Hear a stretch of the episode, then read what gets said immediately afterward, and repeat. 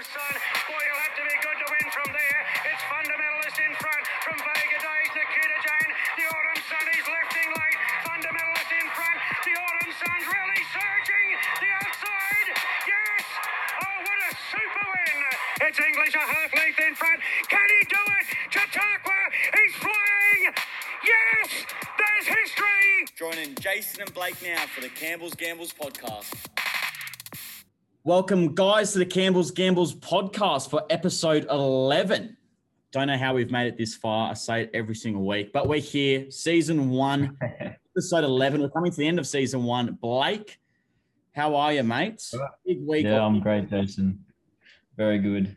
Very happy after last weekend. It was just premium, premium racing through and through. And now we got Derby Day coming up. So it just gets better and better here. it- exactly. It, it just gets better and better every week. Like you just, I don't know what to write up. when, I'm, when I'm doing my Saturday racing package, I'm like, I'm trying to get people online, and I'm like, the biggest day of racing this far, and like it keeps, it keeps producing. This week, this week we've got four Group Ones in Melbourne cover, as well as the Golden Eagle, which is basically the bloody is a Group One itself, really.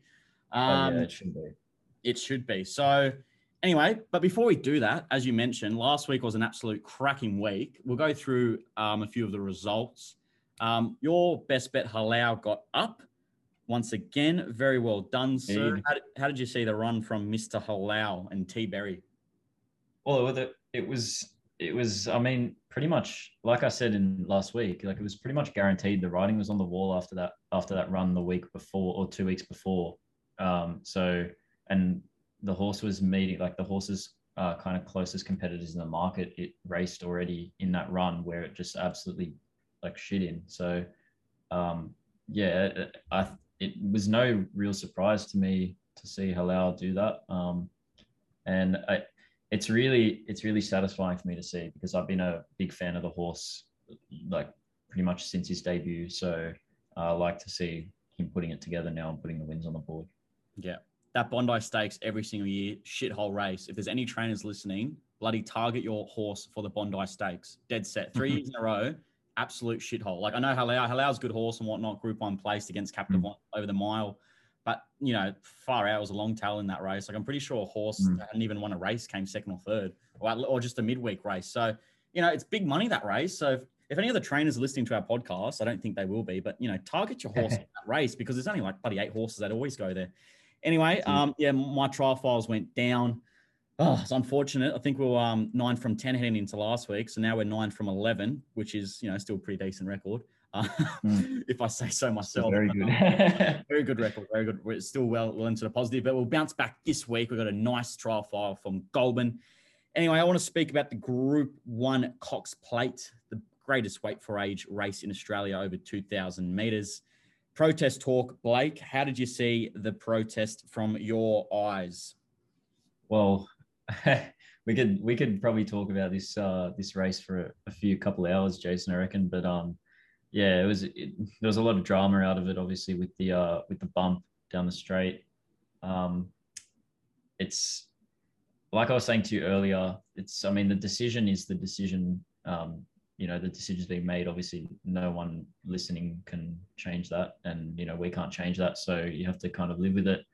It was a massive, massive bump. Um, it, like it was a massive kind of interference. But like I was saying to you earlier, Jason, the the kind of crucial point I think is, especially with decisions in such a big race like this, is it's much more controversial and difficult to give the win to a horse who came second than it is to just stay with the result as it was. Um, and so, although there was like quite quite a significant uh, kind of scuffle down the straight between the two horses, um, just because it wasn't blatantly obvious that Anamoe was in front. I don't even, I don't think Anamoe sort of clearly got in front at any point either. And so I think that was just um, uh, kind of like the crucial point that I took out of it. Um, I know you'd be a bit stiff, Jace, because you you you were Yeah. on Anamoe. Yeah, no. Before the race, I thought Anamoe was a great hope in winning the race. Um, and when Zaaki got scratched, he just uh, I'd loaded up a little bit heavier than what I had previous to that. But um, uh, I'm not I'm not a biased per. I don't. I you can't as a form student you can't be biased and you just got to go by the facts and and what you see. I guess.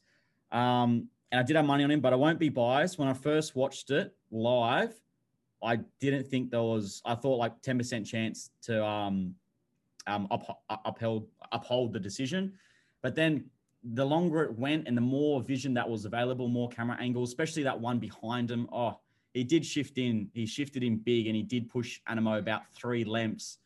Uh, not three lengths, about three lanes closer in. And I really wish the stewards mm. took into fact the deterioration of the track. The inside chopped out by that point.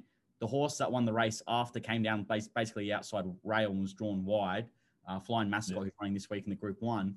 I, I just think that would have played a bit of a thing. And, you know, to be fair, I think if that race was on a, as, as you were saying, the controversial part, if that race was Wednesday at Canterbury yesterday or something, they probably overturned that decision, you know, probably seven, eight times out of 10.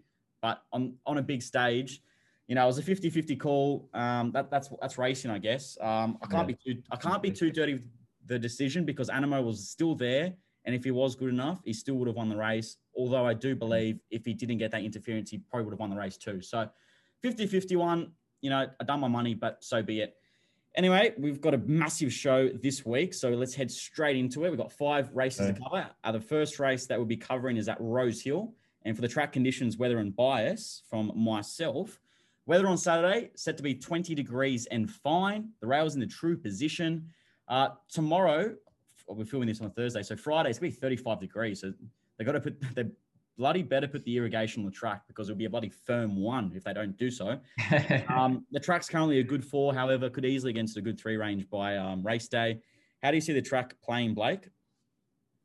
Uh, we haven't had Rose Hill for a while, um, and we all know that Rose Hill likes to favour the horses towards the front more so than Randwick and most other tracks. So that's what I'm expecting. Yeah. I think I think Rose. It's always scary when Rose who hasn't raced for a while because it does being up and in bias where you want horses that can settle on rails or you know leading obviously or outside the leader. Yeah. Um, oh, I just can't see making the same mistake because they made that. Oh, I don't know if it's a mistake. I'm not sure. I'm not. I can't really speak. I'm not. I'm not a bloody a track um, analyst, whatever you want to call it. But um, yeah, that, that Golden Rose Day was terrible. With very bad leader bias, very bad rail bias in the Congo one. Even Anamoe couldn't even win from the back in that race. And I keep, I've said it like four or five times in this podcast, week after week. I've been using that as a form reference from horses that were wide on that day at Rose Hill and they made ground. I just hope it doesn't play out like that again this week. Um, but you know, history says it probably will. Regardless, let's not spend too much time worrying about the track because we've got the Group One Golden Eagle over the 1500 meters. I love this race. I think well, it's one of the richest races on turf currently. $7.5 million. I think it's $4 million to the winner, which is ridiculous money. And no surprises that there's three international runners coming here for their first start. This is the third edition of that race. Previous winners were Kolding in 2019 and Colette in 2020. The Toorak yeah. winner, I'm Thunderstruck. Sorry? I was going to say that that win from Kolding just gives me goosebumps thinking yes. about it. It was one of my favorite wins ever. We're both on. We're both on big time. Yeah, I don't want to that last. I got Ice Life last year like 30 to 1. That was like a six, oh. it was like a six and a half grand payout pending. Don't want to talk about it. Started like dollars or something. Anyway, my baby girl Colette won. I saved on Colette, so I wasn't too disappointed. But I think it's a race where we've had a bit of fortune in, in recent years. But um, anyway, the Toorak winner, I'm Thunderstruck, comes down from or comes up from Victoria. He's the current four dollar favorite in that in this field. Are you with him, Blake, or are you looking to play around him? I'm not with him, um, just because I don't like the fact that now he's meeting every other runner with with well, he's got like top weight, I guess. He's pretty much same weight as every other horse because it's set weights. But yeah, he he uh, he was really really well in last time, and although like you know he he did what he had to to win. Uh, I think it was very very fortunate that he drew four, got that inside run, and sort of everything kind of panned out. Like the ride was unbelievable at Caulfield as well. From 11 Jai. out of 10. 11 out of 10. Um, so it, it, there's just a lot more risk I, I see um, this weekend.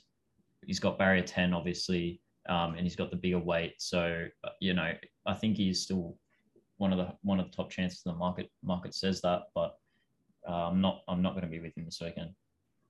All right. Um, I can't be against him. I'm not on him personally. I, I think the Golden Eagle. I, I, love these races, Blake, because personally, obviously, we're, both. I'm 20 years old, and I think you're 21. These are races where we've got to see basically what you need. And I think with these big races, a, a very important thing is identifying lead-up races, or at least scenarios that come off time and time again. With all the big races, it happens all the time. There's a certain form line or a certain lead-up race you want to be in to to win the big race and the good thing for us is we've experienced, you know, the first two editions. So I, I, personally think I know exactly what you need to win this race. And that is, it might sound really, really stupid, but race fitness. Race fitness has proven to be a massive factor. And not just that, you need a strong mile horse. I know it's a 1500 meter race, but Kolding in 2019 came through the Epsom over a mile. He won the Epsom with 50 and a half kilos on his back. He went up to 57 and a half kilos. He went up seven kilos and won this race with his leg in the air, really. He was very unlucky not yeah. to win by further. Um, he was held mm. up and he got out late and bursted to the line. Colette, she came fifth in the Epsom or sixth in the Epsom in 2020 with a low weight. She rose to she rose five or six kilos and ran well. Ice and that was a mile race. Icebath came second um, in that um, uh, Golden Eagle last year she actually won a mile race the week before, so she had that race fitness. I think it's crucial. I think these horses at 1400 meters that are coming through the Silver Eagle, I think the Silver Eagle is the wrong lead up race. I think it has been the whole time. Not many horses have run well in the Silver Eagle in the Golden Eagle. I just think you need you need to be 1600 back to 1500. I think that's a massive key in this race. And for that reason, I'm going against the Rosehill bias. I'm with Private Eye. I thought his run, obviously in the Epsom, was the most eye catching. He did win the race, obviously, came from the back. Um, on that day, he was allocated 51 kilos. However, Regan Bayliss couldn't get down to that, so he rode at 52 and a half kilos. So he only rises five kilos, whereas Kolding, a previous winner, rose seven kilos to win this race. And Colette obviously rose five kilos to win this race last year. Um, I, I, think obviously barrier 17, it's not it's not a huge concern at Randwick, at Rosehill, obviously more of a concern. He's got to get back anyway. So, you know, even if you drew like barrier two or three, he probably get, it's probably better drawn barrier 17 this is going to be a high pressure race. It's it's a seven million dollar race. It's going to be high pressure. You've got horses such as Apache Chase, Ellsberg, Vangelic, um, even the international runner Law of Indices. I watched the international replay he, uh, replays. He's got to push forward, and it wouldn't surprise me if horses like Maximal, um, the Great Britain imports, I think he's like a third to Frankel or third brother or some bullshit. I can't remember, but um, it won't surprise me if those two push forward because they're drawn wide, and the only way they got to win this race is if they push forward and slot in somewhere. So I think it's gonna be a high pressure race. I think you're gonna be on the. I think Private Eye is the best horse in this race, and I think he's the strongest of the mile. He's had two goes in a mile for two dashing wins, and he's the horse I am with. I think under Nash, hard riding from Mr. Rawiller. He can be very hard to beat, albeit the bias on the day has to be the track has to play fair for him to win. Blake, what about you? Yeah, Nash for cash, baby, all the way. um, uh, yeah, I, I, I, like that, and and I did have a, a, good look at Private Eye. Um, the one thing that put me off, like you said, was just the barrier. Um, I just can't. As much as I wanted to be with him, I just couldn't possibly force myself to to go against um, my gut, which tells me that Rosehill is just not going to allow a horse from barrier 17 to win. Um, I, I, I remember Colette did it from sort of back in the field wide, but the track was destroyed that day. Yeah. Um, and and the one the race that Kolding the time Kolding won it, he was like behind the leader and just looking for a run. And as soon as he got it, he shot the gap and won easily. Um, so if I had to lean one way out of those two races, I'd say that the track and sort of the uh, winner will look a little bit similar to Kolding uh, compared to Colette, just purely based on how I think the track's going to play and how well, how what the conditions are going to be like. So, um, yeah, with that in mind, I I looked towards well, first of all, I looked towards horses at odds because this race is like the most open you're going to get, um, and Kolding was was a decent price when he won it, and uh, Colette was tens a decent price as well. Yeah, um, I think I think that's a crucial kind of point here, and that's why uh, I went against on Thunderstruck and even Private Eye as well. There, although I do agree, Private, Eye is the best horse coming into the race. Yeah, there's a few things against him, and at seven dollars, I couldn't have him. Um, I think Ellsberg, out of the ones that are kind of short, is easily the one that stands out to me as as kind of the best setup in the race. He's got barrier one, and I do agree to an extent with you, Jason, on what you said about the uh, the trip and needing that sort of distance. The thing with Ellsberg for me is the record that Ellsberg's got, having two runs over the 1500 meters uh, at Rose Hill for a win and a second placing. Um, that that for me is a great indication that although Ellsberg's coming from the 13 up to the 15, he's going to get a very soft run with barrier one, and and he's done it before at 1500. So I uh, I'm I'm happy to go with Ellsberg as my sort of main hope. Um, and then, like I said, I was looking for a bit of value, so I was also looking at Atishu, um, and I was I was kicking up for him a little bit uh, in the Epsom, and he was uh, she sorry, and she wasn't too bad. Uh, she she only finished 1.7 lengths off them, and she just tied a little bit towards the end there. Um, but the the crucial thing that I noticed with the tissue is that she's won over the 2,000 meters. So although it looked over the mile like she wouldn't run it out or she wasn't gonna, you know, she she won't be able to run the 1500 because you know it's a step up still from the 14 It was that it was she won just prior to that. It was just sorry for cutting in. It was just race shape. They ran really fast, and as as we Yeah. we did watch the Epsom, Dalasan was midfield. Private Eye was last, and Aramea was you know back near the rear. So the three horses that finished in the top three were obviously midfield and worse. And Atishu was on the speed. And of the on speed runners, I thought she was one of the better ones, to be honest with you. And if she didn't draw so badly, I'd I'd have a nibble too. Yeah, definitely, definitely. Uh, yeah, that that's exactly right. So, um, although she, yeah, although she is drawn wide, uh, my hope is that she'll, you know, at least get into the front half of the field and be one of those horses that you know is thereabouts. And and like I said, she's she's won over the two thousand. So, um, yeah, that that twenty three dollars, I'm I'm happy to have something on her. And then the other one I was interested in is Love Tap, who just seems to be the horse that finds a way to win when no one expects him to, um, and especially when he gets that sort of run that he's got, that he's going to get uh, on the weekend from barrier three. Um, he's it's yeah, it's a really really nice setup for him. Just it's very similar to Ellsberg. He'll um he'll be right in there, sort of second, third back, maybe on the rail or, or just one off it. And if he gets that gap, it'll be very Kolding like if he ends up winning. Um, so at like thirty five dollars. I think that's a ridiculous price for a horse that's going to get that kind of run and just need need a bit of luck maybe in the straight.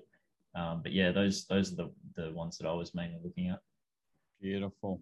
All right, that's our thoughts on the Golden Eagle. Best of luck, punters, on that race. We're going to head to the JC trial files now. I want to get through this one really quickly. Uh, looking to get back on in the winners' circle this week. So we're going to head to Goulburn on Sunday. Uh, race four, number four, Caro um, from the John O'Shea stable. I actually, uh, he trialled well in preparation um, for his debut run. I actually did tip him on debut. It was a bit of a pilot error from myself. I I should have done the speed map a little bit harder. And I tipped against a horse that was rock hard fit, blinkers on first time. That was got to sit forward, whereas he was always going to get back to last from the barrier and had, and had to be really good to win. But I just thought he would be really good. And you know, looking back in hindsight, it was probably a bit of a dumb tip for myself. Regardless, he gets his chance to break through here. Second race start up to a mile. Um, Goulburn, very spacious track, should get his chance. Drawn barrier three, can park much closer. Uh, the market's just opened up. They haven't missed him. I think he opened up with dollar ninety. Maybe rate, maybe wait till race day. There might be a few people that take him on. Um, there might be a few scratchings. I don't think you got to get any shorter than a dollar ninety. If I'm being honest with you, you might get even money come race day. So once again, Goulburn race for number four Kokoro on Sunday. Blake, Hong Kong, take it away. Thanks, Jace. Um, so yesterday or last night we had uh, the all-weather meeting at Sha Tin. So Sunday we're going to Happy Valley for a weekend meeting at the Valley, which um, is very very rare. But um, just looking at the the markets early, well the the fields early. There's no markets obviously yet. Um, Keep You Warm was one that stood out to me in race nine, uh, number four. He found really really strong. He found really really good form late last season. He placed third in three consecutive races and then absolutely bolted in in his last run, uh, dropping down to the thousand meters at Happy Valley at the end of last season. He won by over three lengths, um, and he was he was like wide the whole way as well. So uh, on that run, I think this is a, a very winnable race. There's it's probably an easier lineup than he faced uh, at the end of last season. He stays in the same class, just goes up a bit in weight. Zac Purton's aboard. Zac Purton's heavily, heavily in form at the moment in Hong Kong. He's you can you could ride a rocking horse to win, honestly. Um, and the horse has trialled well leading up to this season, so I'm keen on keep you warm in race nine. Beautiful. That's our, uh, I guess, little thoughts for Sunday. Let's head back to Saturday. We've got to go to Flemington now. We've got four races to cover, so we've got to speed through the track conditions. Weather on Saturday, it's got to be 17 degrees and cloudy. Railers in the true position. A touch of rain around today and tomorrow. However, probably not enough to affect the track. It's currently a good four. I think worst case scenario, is soft five. Any obvious track bias that you're expecting, Blake, or just typical Flemington? Hopefully, yeah, just typical Flemington. Um, big meetings, they usually get it right. So, uh, yeah, I expect every horse to get the chance. Yeah. Oh, Flemington's probably the fairest track to bet on in Australia. I love it. Um, let's head to the first race. We're going to be covering four Group Ones. Race five, it's the Tab Empire Rose Stakes over the mile for the fillies and mares. I don't think there's any fillies in this race, but for the mares, we got we got uh, what is it? 15 mares lining up. It's a star-studded field of mares, and I think it's. I honestly think I know I said it in this little in, our little script. I think this race is better than last week's uh, invitation in Sydney. I think you got horses such as Mystic Journey and Tofane and Sierra Sue. You know, the list is very, very deep. Tofane is the current favourite. Um, who are you with, Blake, in this race? Run us through a couple that can run well. Okay, well, um, looking at this race, I initially was sort of very focused on the top two in the market. I think Tofane's run uh, last time behind on Thunderstruck was sublime, really stepping up to the 1600 meters. Um, Craig Williams aboard. She sort of got everything her way from the low draw, but she's got another low draw, so it looks like it's going to pan out similarly. Um, I ended up not sort of going with Tofane or Mystic Journey, who who ran really well as well, and I think is going really well this prep. Um, I'm heavily in Colette's favour uh, for this race. Interestingly enough, um, now I the track conditions will be interesting because I'm she's obviously runs really well when the when the track's a little bit softer. Um, but I personally think that she is good enough to win, even if the track is a good four against these horses. And she sets up uh, like like she will uh, get the opportunity to do that from from barrier eight. She's to sort of get that clear air when she needs it down the straight. Um, and the thing that I liked about her is stepping up to the to the mile again uh, will be ideal, and she like she's won over 2400 meters, so there's going to be no queries about her finding the line. Um, that was just one thing that I really liked. Um, and the other the other thing that sort of stood out to me that uh, that put me in Colette's favour a bit was the fact that I think of the, of the last sort of four years of this race, every winner has been sort of a raider coming from either New Zealand or Sydney. Um, there hasn't been too much Melbourne form uh, coming into the race that's won it. And I know obviously Colette's had a few runs here in Melbourne, but she is uh, sort of been more based in in Sydney prior to that. So uh, that was just a thing that sort of tipped me a little bit in Colette's favour, and I and I don't mind the each way price. Uh, Damien Oliver report is is perfect for me.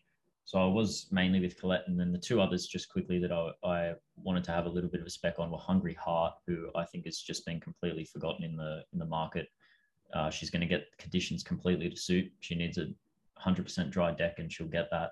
She's drawn wide, and and she'll stay all day as well, just like Colette. So she'll be another one running on from wide, uh, and also Kiku, who uh, ran really really well behind Mirror Vision, Mirror Vision in Sydney, uh, was held up, and, and I honestly think could have won the race if if she got a little bit more room at a certain stage. And and Brett Prebble aboard was a really really uh, big positive for me. And I mean, she's she was forty bucks before. She's now thirty five. Um, having Brett Prebble aboard a thirty five dollar horse alone, I don't care what horse it is, is an instant is an instant play for me the way he's going. But um, yeah, I, th- I thought Kiku could definitely uh, give this race a little bit of a shake as well. So those were the three that I was was looking at playing. Uh, which way are you looking, Jason?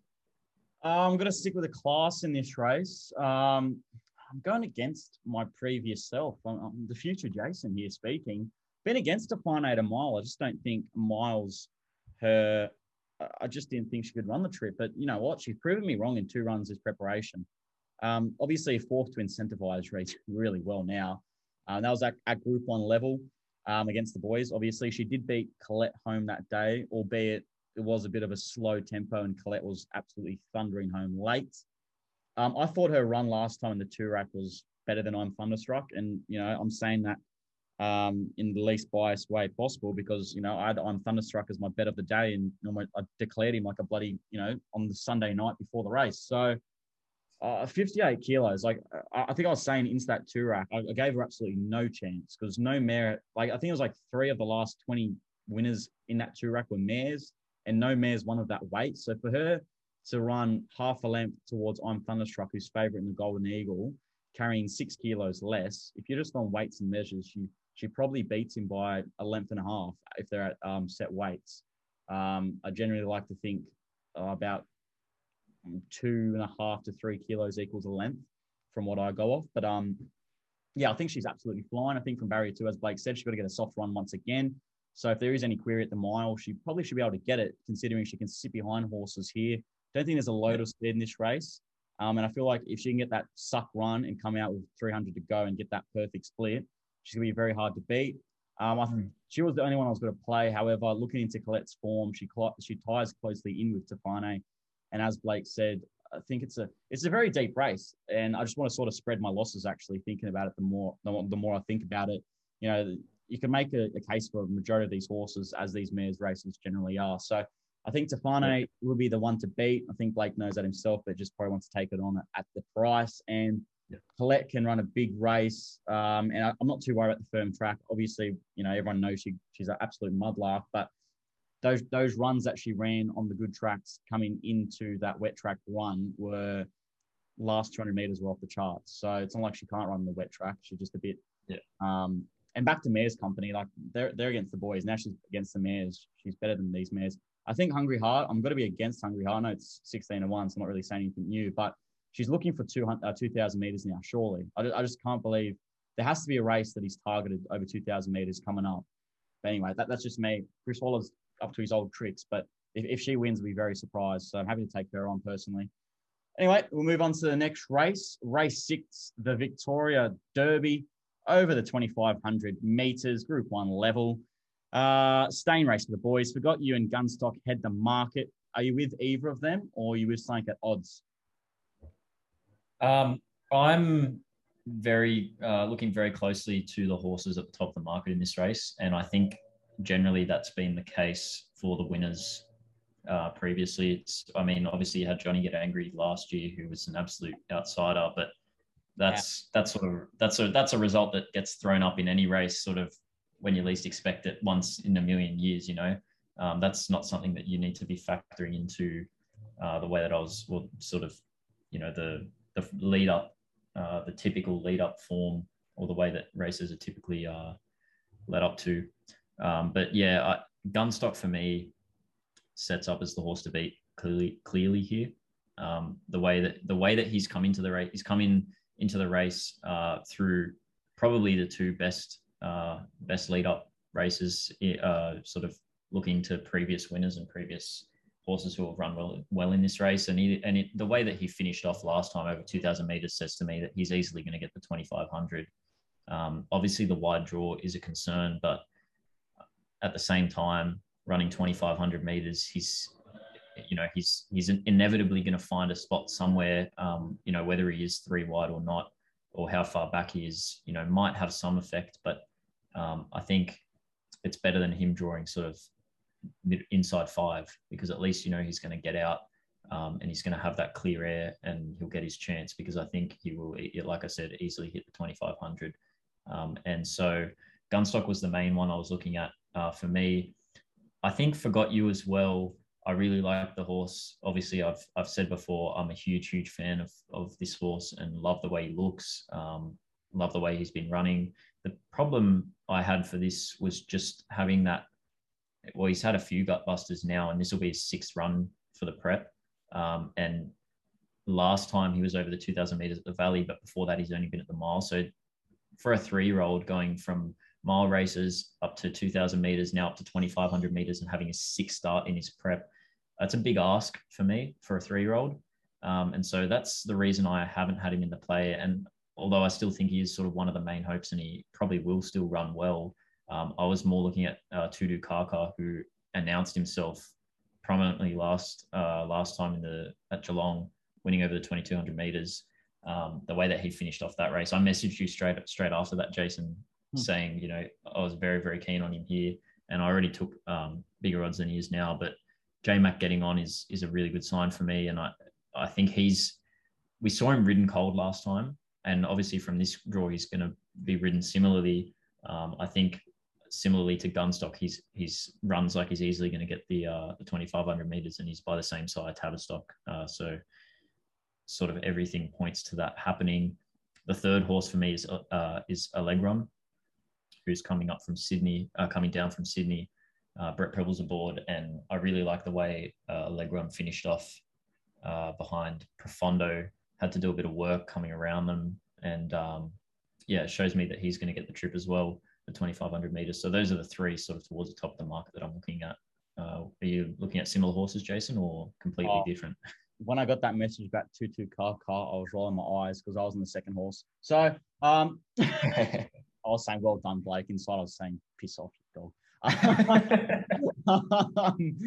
uh, anyway, um, oh, this is a really tough race. Uh, not a race I'm going to bet in. Definitely not. I'll enjoy it, obviously, but um, yeah, I I was trying to find like a weak form line where a race was run slowly and they sprinted home and the horse wouldn't be fit enough for 2,500 meters. But literally every single lead up race, they kind of went really hard early, and every horse, you know, uh, I think I think the main lead up race will have to be over the last five to ten years. It's it's definitely been that Moonee Valley race last week, the golf phase, what do they call it, the Group Two Vase. Um, and because uh, what's the name? Johnny Johnny Get Angry came through that race last year, and another I think it was Extra Brut the year before, or two years ago, or three years ago, whatever. Came through that race, and also that uh, race that Gunstock won, the the Group Three at Caulfield, Caulfield Classic over two thousand meters. They're the two main form races for this race, and for that, I'm just going to go play really simple. Really, I'm just going to play the, the two winners out of those races. I was with Gunstock in that Caulfield Classic he was all over a winner um, from the 800 meters. All he had to do was get out. He got through his gears very nicely, extended late. That's what you like to see. Out of a Zabeel mare, Tavistock, obviously, he's got to stay all day. I think barriers at this distance are pretty devoid, really. As Blake said, they all find their positions eventually. Um, and yeah, barrier 19 isn't the worst. It's not, not going to kill him. Plus, there's four emergencies. He'll get into barrier 15 by race day. Um, and I think for Got You, I do agree that he's deep into his preparation, but I don't think that's a bad thing. He has race fitness on his side. Quick backup, I like. He's a horse that if Fleming, if he doesn't suit Flemington, I've got no idea what track he'll suit because uh, in all three wins at Moonee Valley, he's looked gone at the turn, but he's just dug deep and won. He's definitely, if he doesn't run the trip, I'd be very surprised because he, he strikes me as a horse that will just stay all day and he just fights like an absolute bulldog.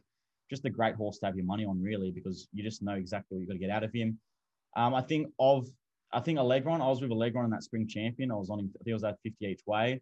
Um, yeah, yeah, his mother Allegoria, she won up to 26. I think she came second over 2600 meters down at Flemington. I forgot what race it was, but she, she was a great staying man. He'll definitely on the trip too. So I think they're the three you can look at. Of the rest, obviously one of the rough ones could pop up. I think High Tutsu at that price is ridiculous, coming from the Guineas, 1600 up to 2500. That's just the most ridiculous price I've seen in my life, and I don't know how they're backing him.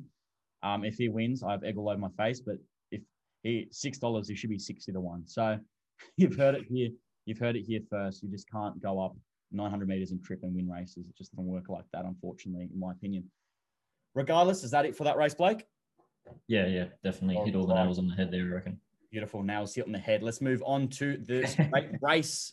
Race seven, Group One, Coolmore Stud Stakes, over the 1200 meters, down the Flemington Straight. Uh, Extreme Warrior and In the Congo head the betting. They're around four dollars each of two. Whose corner are you in in the race in general? Yes, Not either. Hillel. Oh, oh, Oh, I love him. I absolutely love him. No, he he was uh he was a best bet for me. What was it? Two weeks ago now at Randwick, um, and there was talks of uh, Godolphin potentially putting him into the Everest uh, with their slot, and they ended up going with trekking. Trekking did nothing, but um, just the fact that they were considering Paulele back when I tipped him as the best bet was part of the reason why I did tip him as, as my best bet. And um, and I think in this race he you know, can continue to just uh, sort of show that he is one of the more kind of dominant uh, three year olds. I think um, I like the fact that this is over 1200 meters and a lot of the other horses in the race are have sort of been stepped up to the 14 16 and now are coming back whereas they've just kept Paulele racing over the short shorter trips sprint sprint distance trips um, so I, I, think that's something that uh, that he does have in his favor and I like the fact that he I think I could be wrong but we'll, we'll definitely find out on Saturday I think he is a very push button horse and I think that we will see that out of him uh, down the straight. Which, I, for me personally, I've spent so much time trying to figure out what makes horses run well and not run well down the straight because it's the most ridiculous thing to try and figure out. And the only thing that I've ever considered that seemed to work was having a push button horse who can settle well, but then explode as soon as a jockey asks it to. Um, and we've seen horses do that before uh, in races like this. September Run is one of them, and um, we've seen well, Brooklyn Hustle actually ran really really well down the straight one time, where she Moral was held up. Moral Beaton again. Yeah, yeah, but we we won't we won't spend too much time talking about that. But yeah, I I think Paulele and the other one um, for me is Artorius, who, like I said, I, I like Paulele because some of the horses like Artorius are coming back in trip now. Uh, but I think it will play a little bit in Artorius's favour. I think he is more of a, a sprinting type, and we saw over the 1600 meters at Caulfield, he he hunted up kind of the inside, and he didn't really run. He didn't really run the race like it was a mile. It was more of a kind of sprint right at the end where he sort of shot shot through the inside and came out late and ran third to Anamoe, which like look at that form now. Um, and yeah, so I think I think Artorius is another one of those push button type horses. Um, obviously, you know, yeah, there's always a query as to which horse is going to handle the straight and whatnot. But those are those are my guesses based on uh, their their racing patterns. But um, yeah, this is probably one of my least favorite um, trips or tracks to have a play in the 1200 meters at Flemington because it's just so tough, especially when you don't have horses who have tried it before. So um, which way which way are you looking, Jason? I love this race. This is one, one of my, this is this is one of my favorite races of the entire year. To be honest with you, I've only been in in our horse racing form for not too long, obviously, as everyone knows. But uh, I remember two years ago, I backed Exceedance in this race, won very nicely, and last year I think everyone was on September Run. So uh, I'm I'm undefeated in this race, and I'm going to make it three from three with the Godolphin Brutes Paulele. I think the main thing of straight track racing, and with any racing really, a horse of turn of foot and a, a turn of speed that Paulele has, just very, very hard to beat. And with the straight track racing, they generally like to bunch up from the 600 meters and they all make their runs down the outside, inside, wherever. And it's those horses that can really accelerate off a dime, like Paulele has done in his wins to date. Um, they're very, very hard to beat, especially over the concluding stages. Um, I love, I love, love, love, love, love what Godolphin have done. He was favourite in the Manikato. I did not want to see him in that race whatsoever, just based on the point, uh, the the thing that all of his wins have been at Randwick, a massive big track, and I know he won. Uh, sorry, no, he won at Moonee Valley on debut. However, you know you got to take your form as it goes. He won a two-year-old handicap. You know, like who the hell was he versing? Who the hell knows? I'm not going to go back to that, but. Um, I'm so glad they went to this race because as soon as he won that Roman Consul and won it very nicely, James Cummings didn't even say anything about the Everest. I know they were talking about it, but trekking was already locked in the Everest. They just never made it official, really. And he always said Paulele's going down, and a race like the Coolmore would be the perfect race because a lot of horses from Sydney have gone down there and been very, very competitive. And it doesn't surprise me because obviously a lot of the horses in the market are from Sydney. Um, I think he's the one to beat. He's the only one I'm having money on in this in this race obviously the other Godolphin, um, Kalos, has been very impressive um, in two runs this preparation. I found him from the trials of Hawkesbury. Didn't back him first up, too short. Didn't back him with Flemington, too long. Um, the, life, the life of a punter. Um, regardless, I think, yeah, I think he'll be extremely hard to beat. Artorius, he probably he does profile as a horse that will probably enjoy straight track racing just because you can get back but I, I just think 1600 meters back to 1200 meters is just a bit of a. It's not an afterthought because they always plan this race for him as soon as he came um, third in that Guineas. But yeah, I'm just not sure. I just see Paulele sitting about three or four lengths in front of him, and I just don't think he can run the sectionals required to beat Paulele, especially if he just sprints, as Blake said, push button horse. Uh, Extreme Warrior, a bit short in the market. I know he's been very devastating two wins to date this preparation, but yeah, like I don't think Profiteer's been going too well personally coming back. I thought he was pretty average in that first race. forgot what race it was, but Moonee Valley looked an absolute, in my opinion, a, a very hard horse to beat. But uh, yeah, don't think Extreme Warrior deserves to be favourite. In the Congo, I don't think he'll handle straight track. I don't. In the Congo's greatest strength, in my opinion, uh, he'll handle the straight track. I just don't think it's his best trip. I think in the Congo, in my opinion, his best trait is getting to the front, kicking around the bend, and being yeah. very hard to run down. And that's what he's done. That's what he's done. But to be fair, Paulele, Paulele ties in very close within the Congo, and you're getting almost double the price. So I think it's a bit silly. Um, yeah that's about it from me. We'll move on to the last race we're covering, the mile handicap, the Kennedy Cantala over the 1600 meters, race eight at Flemington. We currently have Mr. Brightside is looking to make it seven in a row as the $4 favorite. Uh, can he win this race, Blake? And if not, why not? Personally, I'd be very, very surprised to see Mr. Brightside win this race.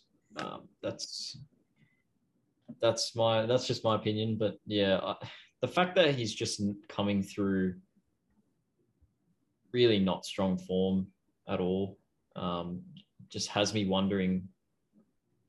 It just has me wondering. I, I there were a few things that I did have in his favor. Obviously, he's going to you know sit handy and he's drawn relatively well. Obviously, you know he's done everything that's been asked of him in his last however many starts. He's won what six in a row. So um, you can't ask a horse to do more than win. but um, yeah, just on, purely based lose, on the lose. Go on. exactly. Yeah. No, but just based on the strength of the form that he's coming out of, and um, some of the horses that he's coming up against now, um, I yeah, I couldn't get in that short, and I I'd probably be surprised to see him win. Honestly, like the look at the top two in the market. You have Anamoe at eight dollars fifty, who ran second by an absolute nostril to Private Eye last time Don't in the Epsom about it. Stop talking about and it. has only got a kilo and a half more than Mr. Brightside, who's coming out of a race at Ballarat. Yeah, ridiculous. Yeah, it seems really, really stupid to me. He's, he's double the price. Uh, Aramayo to me is is a far better bet than than Mr. Brightside is here.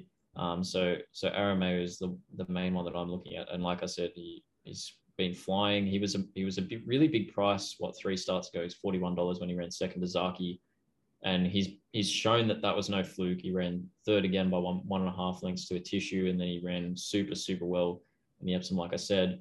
Um, so he deserves to be very well in the market, and I honestly still think he's overs. Like he should be shorter on what he's done in those three runs. Uh, now with with the draw that he's got gate three, he will sit very very handy compared to um, compared to where he's been ending up uh, in his other runs. Even from barrier five last time in the Epsom, he was he was sort of bustled out a bit, um, but he he definitely could have held his position a little bit better. I felt, um, and I think from barrier three this time they'll they'll be a little bit have show a little bit more intent in keeping a spot. Um, not that he was too far back last time anyway, but um, yeah, so so Aramayo is the main one for me, but I think there are a lot of talented horses away from Mr. Brightside in this race. Um, Superstorm has been running really, really well. He ran a, a he was screaming home behind on Thunderstruck and Tofane last time, um, which which I thought was a really nice run. We obviously have, have Icebath, who's was it was really, really good to see Ice. I was telling you this earlier, Jason. It was just so nice to see Icebath finally get that win uh, last time on 1400 meters. And the fact that she did it wide and put in that long sustained run um, gives me a little bit of hope that she might actually get the 1600 meters this time um, from the wide gate. She's got no weight on her. Um, so, so she, she looks all right. Um, Cascadian for me, Cascadian is going to be the second horse that I uh, look to play around apart from Aramayo, who I, I really honestly think that he can handle the dry tracks. Um, there's been a lot of sort of talk about whether whether he can, whether he can't. I think he can, and I think he also runs better uh, down in Melbourne.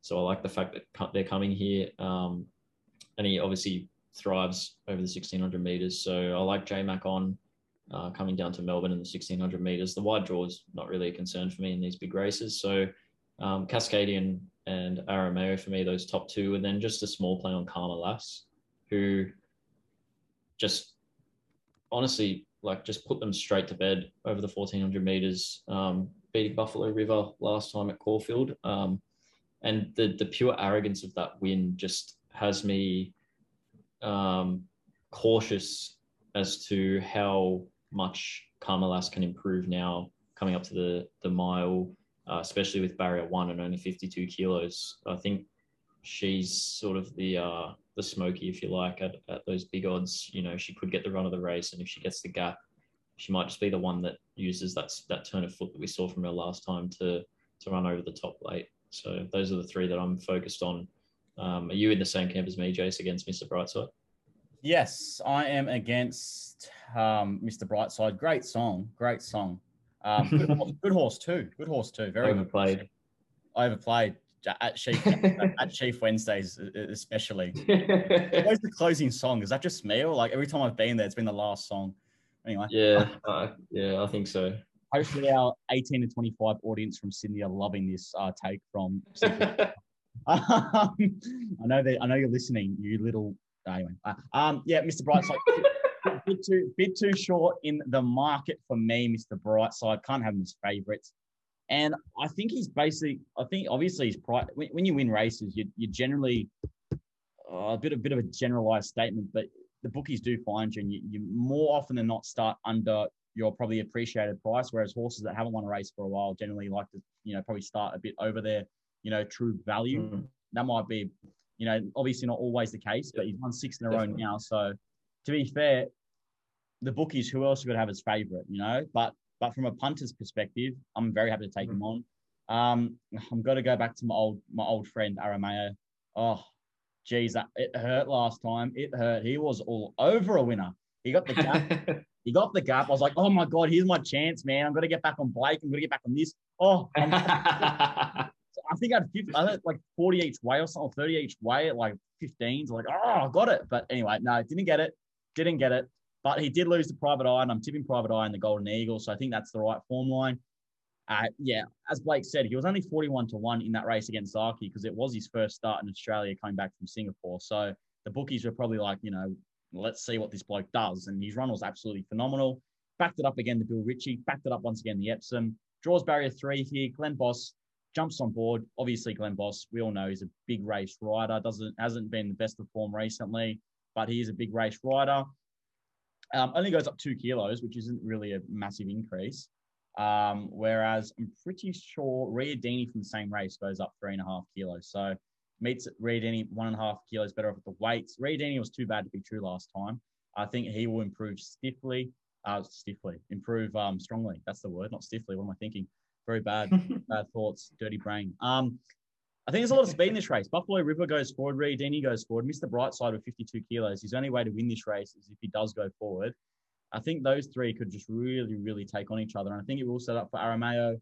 Um, I think probably Superstorm is the other one. Cascadian's just let me down too many times. I just don't know what to do with him. He was so, it was, to be fair, he was really good in that Epsom. He was really good. But I'm sticking with Chris Waller. I think Chris Waller can go to back to back. He won last year with Yulong Prince, and the year before, Fierce Impact won the race, coming from that Epsom. So I think the Epsoms produced the last two winners of the race, maybe three. I haven't gone that far back, but I think the Epsom's the right form race. And I think Aramayo, very hard to beat, eight to one. I think Blake and I both agree, very good price and does look overs. All right, that's our races previewed for this Saturday. Huge day of racing. We're going to head to our competitions now, our $100 competitions. All three viewers, shocking week, shocking week. All of them bowed out. I forgot who they were, but come on, guys, pick your game up. You get an opportunity on this show and you can't even return a profit. Anyway, I did. I literally said if you return a profit, even if you don't sit in the top three, I think I might, you know, might give you a prize regardless because I'm such a very generous person. But anyway, the standings remain the same. Harry sits first with 420, Cody second with 390, and Mitch third with 370. Two new people join us this week. Doug, uh, uh, Doug Sullivan. He's got to have hundred dollars on I'm Thunderstruck in the Golden Eagle. Good luck to you, Doug. and give us your tip. Shout out to give us your tip. Go check him out on Instagram. He's going really well at the moment. Fifty dollars to win on Tutu Car Cart, thirty dollars to win on Jungle Magnate, and twenty dollars to win on Character in the Derby. So he's trying to, I guess, just return profit. So very smart man. Give us a tip. I really like that, mate. I'm not sure what your name is, but good on you, sir, or female, whatever you are. Um. Anyway, our our Group One competitions. I did say, you know, you know what? I just want to shout out all the people that have believed in me, all the people in the polls, they're voting for me. Um, like we're 50 50. I was down like two or three hundred bucks, but people are still voting for me. So shout out to you, the OGs. They've got some trust. And we're back in the lead, Blake. We're back in the lead. I'm just going to rub it in a little bit. I was down like 700 bucks or 600 bucks. So pretty big effort from myself. Well, no, you've just, you've literally just gone off the boil, really. I've, I, I've just stayed consistent. I've been like, I got back in the green last week as soon as Stronka won. And then Anamoe would have left me in the green, but obviously uh, Anamoe just really hurt. I had a hundred bucks to win it, probably like four bucks at the end. But anyway, I'm minus 177. Blake's minus 194. Um, Golden Eagle, I've got 50 to win, uh, 50 each way on Private Eye. Um, having a little bit of a split, my usual 25 each way on Ellsberg, 15 each way on Atishu, and 10 each way on Love Tap. All right, the Empire Rose. I'm having 50 to win on Tofane and 50 to win on Colette. I've got 30 each way on Colette, 10 each way on Hungry Heart, and 10 each way on Kiku. I love, I love the the, the three bet strategy. It's back. You're just making me spend Mm. so much time filling out the spreadsheets. Fire out, mate. Anyway, Derby, got 50 to win on both favourites, Gunstock and Forgot You. I'm I'm trying to find a winner in this, so I'm having 50 to win on Gunstock. I'm also having 30 to win on Tutu Kaka and 20 to win on Allegra. So if any of those get up, it'll be a big return. Oh, yes. 2 2. Coolmore, 50 each way. Paulele. 20 each way on Paulele and 30 each way on Artorius. Paulele, Paulele. Call him whatever you want when he wins. Cantala, Jay, $50. Arrow, Mayo, each way. 20 each way on Aramayo, so we're thinking along the same lines there, but 20 each way as well on Cascadian and 10 each way on Karma Lass. Joining forces in the Cantala. I like it. Anyway, let's move on to our best bets this week. Run us with yours, Blake. It's my old girlfriend that I've divorced about 65 times by, by chance. Mm, yeah, I've, I've, I'm, I'm telling you, I've felt the pressure the last few days now because I think I'm like eight in a row now. Um, if you had one, if you had one dollar on the on the first uh, of those horses best bets um, and just rolled it over every time, you'd have about fifteen hundred dollars now. So That's, I felt the pressure. I don't know if anyone is doing that. You'd be a bit of a that, you know? degen if you were. Jeez. Hey. Just rub yourself off while you're at it, you know, just pump your own tires. That's my Well, job. you know, you, you've got to you got to pump the tires a little bit, you know, here and there. But um, yeah, no, I'm going with Brooklyn Hustle uh, in race four, Flemington, Aw. and this this is scary. I'm a little bit scared, but I did have a look at the race, and we all know what happened to Brooklyn Hustle last time at Caulfield. Um, and like I mentioned earlier about Brooklyn Hustle, um, she's had, well, if you look at her form on paper, she's had two runs the track and distance for nothing. But that run that I was referring to, Jason, which you would know all about, No, she was an absolute good thing beat. Um. So I don't have any queries that she'll handle the straight track. And I honestly think that this is a really, really nice uh, race setup for her. I like the fact that J Max on now. Uh, gate four should have a, you know, nicely sort of in the middle of the pack there. As soon as she gets the gap, pull the trigger, bang, wins by one to two lengths. I'll be happy, man, and keep the best bets rolling. So fingers crossed, Brooklyn Hustle in race four at Flemington. Yeah. Brooklyn Hustle, as I always say, you got to dig deeper into the form. You don't just look at track, distance, you know, heavy, soft. Look deeper into it. She's a perfect example. She's had three goes down the Flemington straight, and in all three goes, she should have, she should have won all three, really. Uh, except, except the Coolmore, except the Coolmore. Exceedance won fair and square. Subscribers were very happy that day. Um, geez, my old girlfriend, wife, divorcee, whatever you want to call her, Brooklyn Hustle. Fire. You know what? If J Mac can't win on her, just bloody give her to me. Send it. I'll, give me. I want to. I want to breed with her. Come on. Let's- Oh, not me. I want to, or maybe I want to find something for her. But yeah, she, she should have won about. I don't know. She's had ten starts in Group Ones for nothing, but she probably should have won all ten. But anyway, um, yeah. Well, I'm going to a Group One champion. I'm going. Uh, we've got a Brooklyn Hustle, and I'm going with Masked Crusader this week as my best bet. You'll see him on Punt Hub. So I'm dipping on Punt Hub. I did mention him in, in this show. um, what was it? Two or three weeks ago, I said Classic Legend Stakes, Masked Crusaders, six to one, all in. Get the hell on. I kind of somewhat declared him then.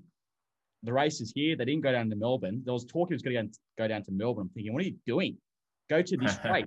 There's been three editions of this race. Actually, no, two editions of this race. In both years, the winner of this race is coming out of the Everest, and I'm pretty sure five of the six place getters have come out of the Everest too. Maybe it's even six of the six. Masked Crusader, I've said it for a couple of like, um, I guess runs now.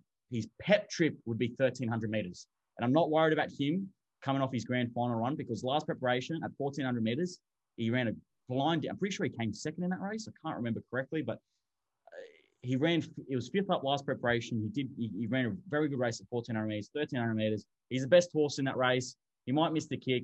Rosehill bias is his only concern. However, he's if anyone can do that, if anyone can turn the tables on a Rosehill bias, it is Masked Crusader. He's absolutely flying, and to be fair, was probably very unlucky not to win the Everest. So uh, I might take this multi myself if I'm being honest with you. It's two of my all-time favorite horses, really. But anyway, Yeah. Well, I've already taken it, so Oh. you're a sick piece of. catch up. Catch up. Uh, you love your back markers, don't you, you sicko? But anyway. oh, I do. I really do. It's dangerous. Oh, all right. Anyway, we've got to wrap things up. CG Saturday Racing Package. We've got five Group One previews. It's going to be over 4,000 words written by yours truly, JC. Looking to bounce back after a losing week last week. We only could make it five in a row. Not as good as Mr. Brightside. Couldn't make it six in a row. So shout out to you, Mr. Brightside. But anyway, website cginsight.com.au. Buy the package, Yep. six ninety five weekly sub. Anything from And you, buddy? quick plug as well to the to the Melbourne Cup coming up as Oh, well. Melbourne Cup as well. If I'm going to pump my own tires, I'm the king of the Melbourne Cup, straight up. I, I, like we've done the package two years in a row. First year we picked the first four. Last year we got the trifecta, Quinellas, everything. You know, we had people winning like thousands of dollars from very little investment. So get involved with that. Follow our social medias at Campbell's Gambles on Facebook, Instagram, and I'd say TikTok, but TikTok banned us because they're absolute dogs. So uh, they don't like gambling apparently. So or whoever, whoever's reporting me, come to my bloody office and we can talk about it. We won't fight. I'm too scared to fight, and I'm, and I'm anorexic, but we can talk about it like gentlemen. Anyway, um, that's all, Blake. I'm going to wish you the best of luck as as well as our viewers. Same to you. Same to you, JC. Best uh best few weeks of spring now. Best few weeks of the year for racing. So Grand final, baby. Grand final day. Grand final day. enjoy it while it lasts. I'll leave you to it. I've got to run to go to the waterfall and do a piss because I'm busting. All righty. Ta ta.